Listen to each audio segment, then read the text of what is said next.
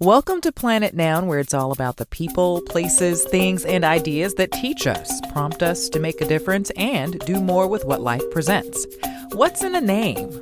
In this case, a whole lot. In this episode of Planet Noun, a chat with an award winning jazz musician. When she's not belting smooth tunes from her saxophone, she's in the classroom teaching music to children in Polk County, Florida. We start our conversation with a mutual city we have in common, Huntsville, Alabama. I went to school there, and she also grew up in the Ville. Well, we're going to get right to it. Jazmin Ghent, winner of the 2019 NAACP Image Award for Outstanding Jazz Album, right here on Planet Noun. I grew up in in Huntsville, of course. I love Huntsville so much. I learned to appreciate it more as you know life life is going on. I miss it actually. is that where your history with music? Is that where you started learning to play the sax and loving the saxophone?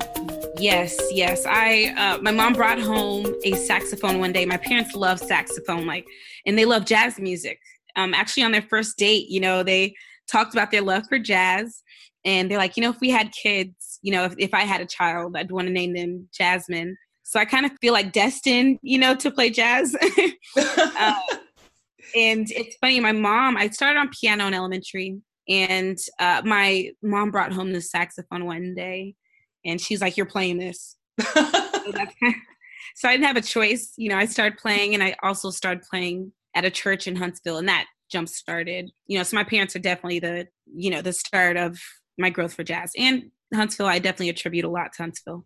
When you were playing the piano, did it did the saxophone take easier than the then the piano was piano something okay this is what you're playing but you either you didn't have a love for it mm-hmm. or it just didn't set as well as the saxophone how did that work out I think the saxophone's a little easier. You know, piano. Um, I don't want to say it's easier per se, but the piano you have all these notes that you're playing. You know, multiple notes. Saxophone is one note at a time. So for me personally, I was able to learn saxophone easier just because of my prior experience with piano. The funny thing when you said uh, when your parents were talking about their love for jazz and how if they had kids, they would name one Jazmin. I have a twin sister and an older brother. It's funny that I end up playing jazz, but all of us were in, you know, band and everything. So I guess I might have been the nerd that kind of just wrote it out as a career.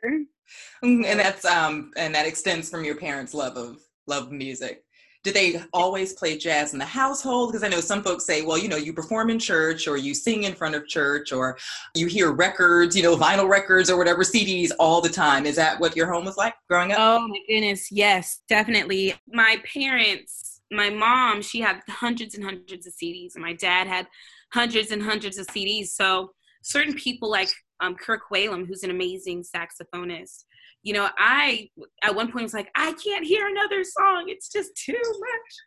And now, I, of course, I love Kirk Whalum. I, am a huge fan. Do you go to his um, gospel according to jazz when he has those? always. It's funny. Like when I picked up the saxophone, I heard that sound so much that I'd start trying to imitate that because that's what I knew. You know, that's what I was listening to all the time. So I'm thankful now that they wore out those, you know, CDs and records so much. Now, how old were you again when you started playing the saxophone? How old were you? I was 12. I was in sixth grade. Okay. Okay. You started playing the piano when? That was like second, third grade. Okay. Okay. so your mom said, okay, you're playing the saxophone. And did you love it right away or were you a little I don't want to I don't want to say bitter. That's not the right word. Were you a little upset? Hm, mom is making me play this saxophone. And then later on you said, "Hey, there's something here." I think it was just I, I didn't feel um, kind of either way. You know, I did like music. I did enjoy band, so my love for it just kept growing. So I, you know, I liked it, and then my love for it grew because, I mean, there's definitely a lot of practice and work that goes behind it. So you definitely have to be, you know, passionate about what you're doing. And when you say practice, because a, a, lot of times when people see a performance, they see the finished product, they see everything nice and polished. How much practice goes into what you do? When we see your videos on YouTube, that's like the finished product, you know, an mm-hmm. example of a finished product, or when we hear, you know, your album. How many, how much work do you put into that? How much time? Because you also work full time. Oh yes, and that's that's the challenge for me. I you know I teach as well, and I'm also you know I feel like I'm working two jobs. I also perform, and you know, play different performances and jazz festivals. So ideally, I would love for it to be, you know, like three hours every single day. But in reality, it is just as long as I pick up my saxophone every day and play, you know, at least an hour, you know, I feel good. Okay. Any day okay. That I miss a day of practice, I just it affects like my mood and everything. So playing jazz and playing the saxophone, that's just an extension. That's who you are. Would yes. that be would that be accurate to say? Definitely. Music is such a, a, a big part of my life. You know, I teach music, I play music. So it's just a normal part. That's normalcy for me. When did you realize, about how old were you when you realized you had something special? Because we, there's a time, a point in time for, for us all where we realize, okay, I'm good at this, I'm good at that, okay, I'm good at all these things right here, but you know, this one thing right here, or these couple of things right here this this is something good for me something really special i'm one of those people i'm very hard on myself and a big time like perfectionist so i feel like man there's this unobtainable goal that i have you know for myself that i'm just constantly working towards so i don't think there's a point where i'm like I mean, I just know I had a love for music and it's what I wanted to pursue. I can't see myself doing anything else. So that's what turned it into a career. But I don't think there's a moment where I'm like, I actually, there was a, but now that I think about it, I did this competition called the Smooth Jazz Cruise. And uh, I did this Show Your Talent competition. And the judges were Marcus Miller, Brian Culbertson, and Boney James. So I'm standing up there like, I know. I'm like, oh goodness. It was surreal to be in front of these people I grew up listening to. And I did that competition and I won the competition. And, you know, it's no one but God. I'm so thankful. And I got to perform for like the opening Sirius XM Hall of Fame. They had that on the cruise. And, you know, I was so nervous before I played, and Brian Culbertson came up to me and he's like, you know what? Just have fun. And if you have fun, everyone else will have fun too. And that was the moment where I was like, you know what? Maybe I could maybe I could do this and record and write and make this a career. So that would be a defining moment. But I'm and still working. That happen? Uh, that was 2014. Would you ever want to become a full time musician, or is teaching also? Because you're also a teacher. Is teaching also equally a part of who you are? They're both equally a part. You know, performing and teaching.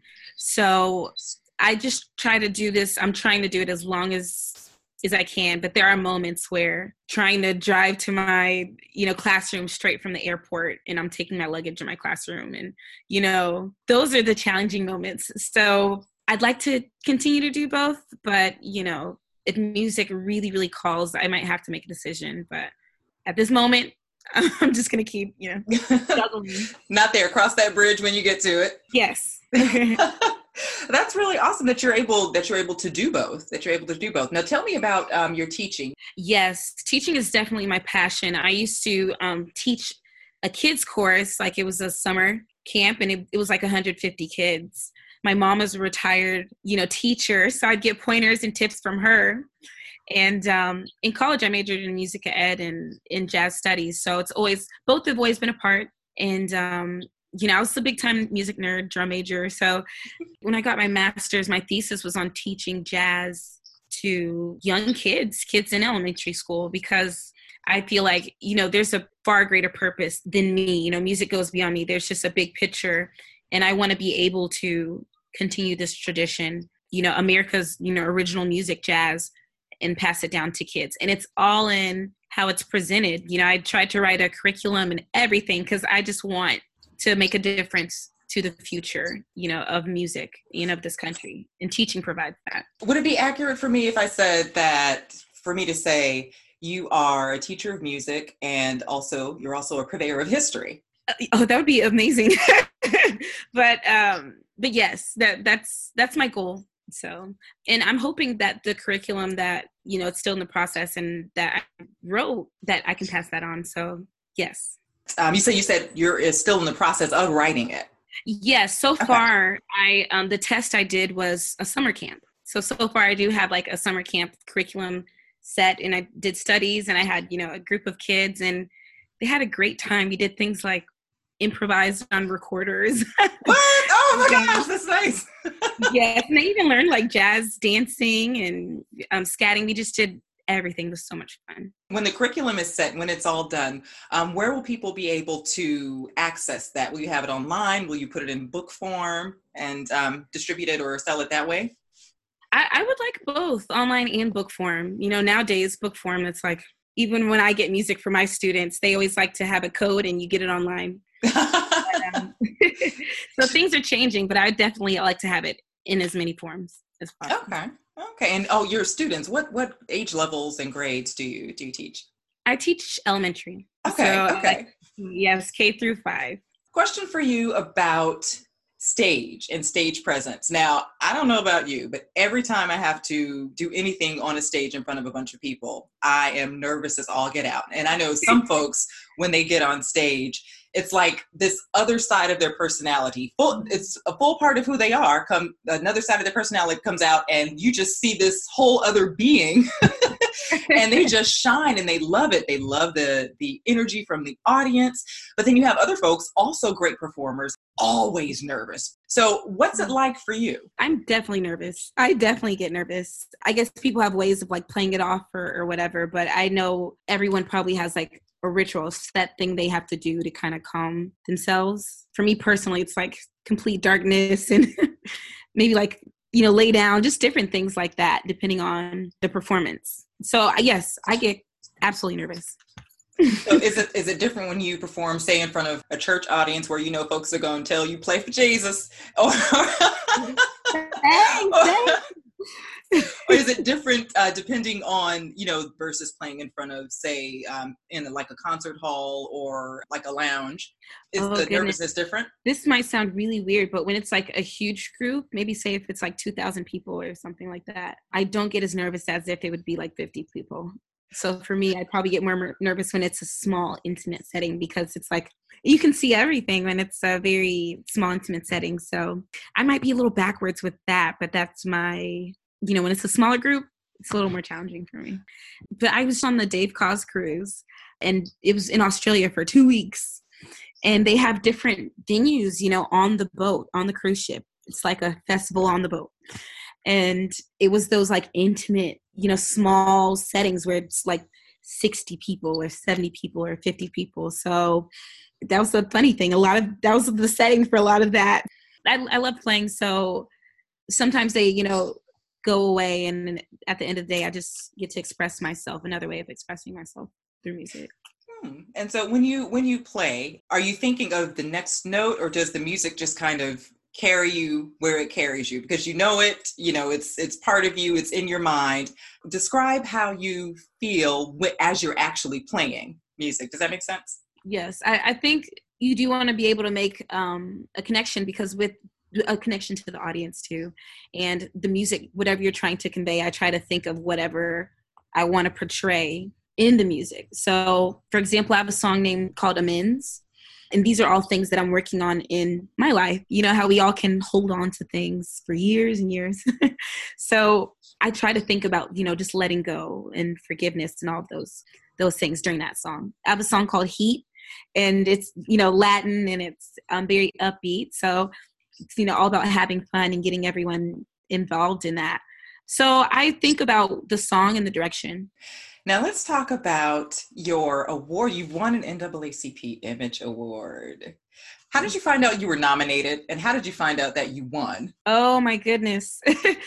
First the nomination is hilarious but i was at school and the kids my students had this big like a speaker come to the school and um, so I'm sitting there, you know, in the room, and I get this message from Ben Tankard, and he said, "Hey, Jazmin, just want you know, you know, we're proud of you. Congratulations on being a nominee." So I had no idea. I didn't even know I was a nominee, and he messaged me. Wow, Ben Tankard, the pianist, right? Yes, yes, and he, I must say, he's amazing. He's so supportive. I'm thankful for people like him. And I played with Ben Tankard when I lived in Nashville. Wow, thankful for him. Um, and it's funny. I didn't think I would win the award, you know, I let alone even be a nominee. So I was on the cruise in Australia, and that was almost three weeks. That trip. And uh, with uh, Dave Koz, you said. Yes, okay. yes, this is, yes, this was a Dave Koz cruise, and um, I got a message, another message from Ben Tankard, and he said, "Congratulations, you know, Jazmin, and he said, um, "Where are you?" because you know, you know, it's like televised. Um, I don't. It's so many awards. I don't even think the jazz one was televised, but and you know, he was there in California, and unfortunately, I had to miss it because you know, you have Australia. They're both they're both one in lifetime opportunities. So I was absolutely shocked, so shocked, and um, I feel like it changed the dynamic of that whole trip in Australia because I'm like, yeah, I just know it's no one but God, and I'm beyond thankful, and uh, I don't take it lightly. You know, I'm representing um, women, African American women in music, in jazz music, so it's I'm beyond thankful and grateful.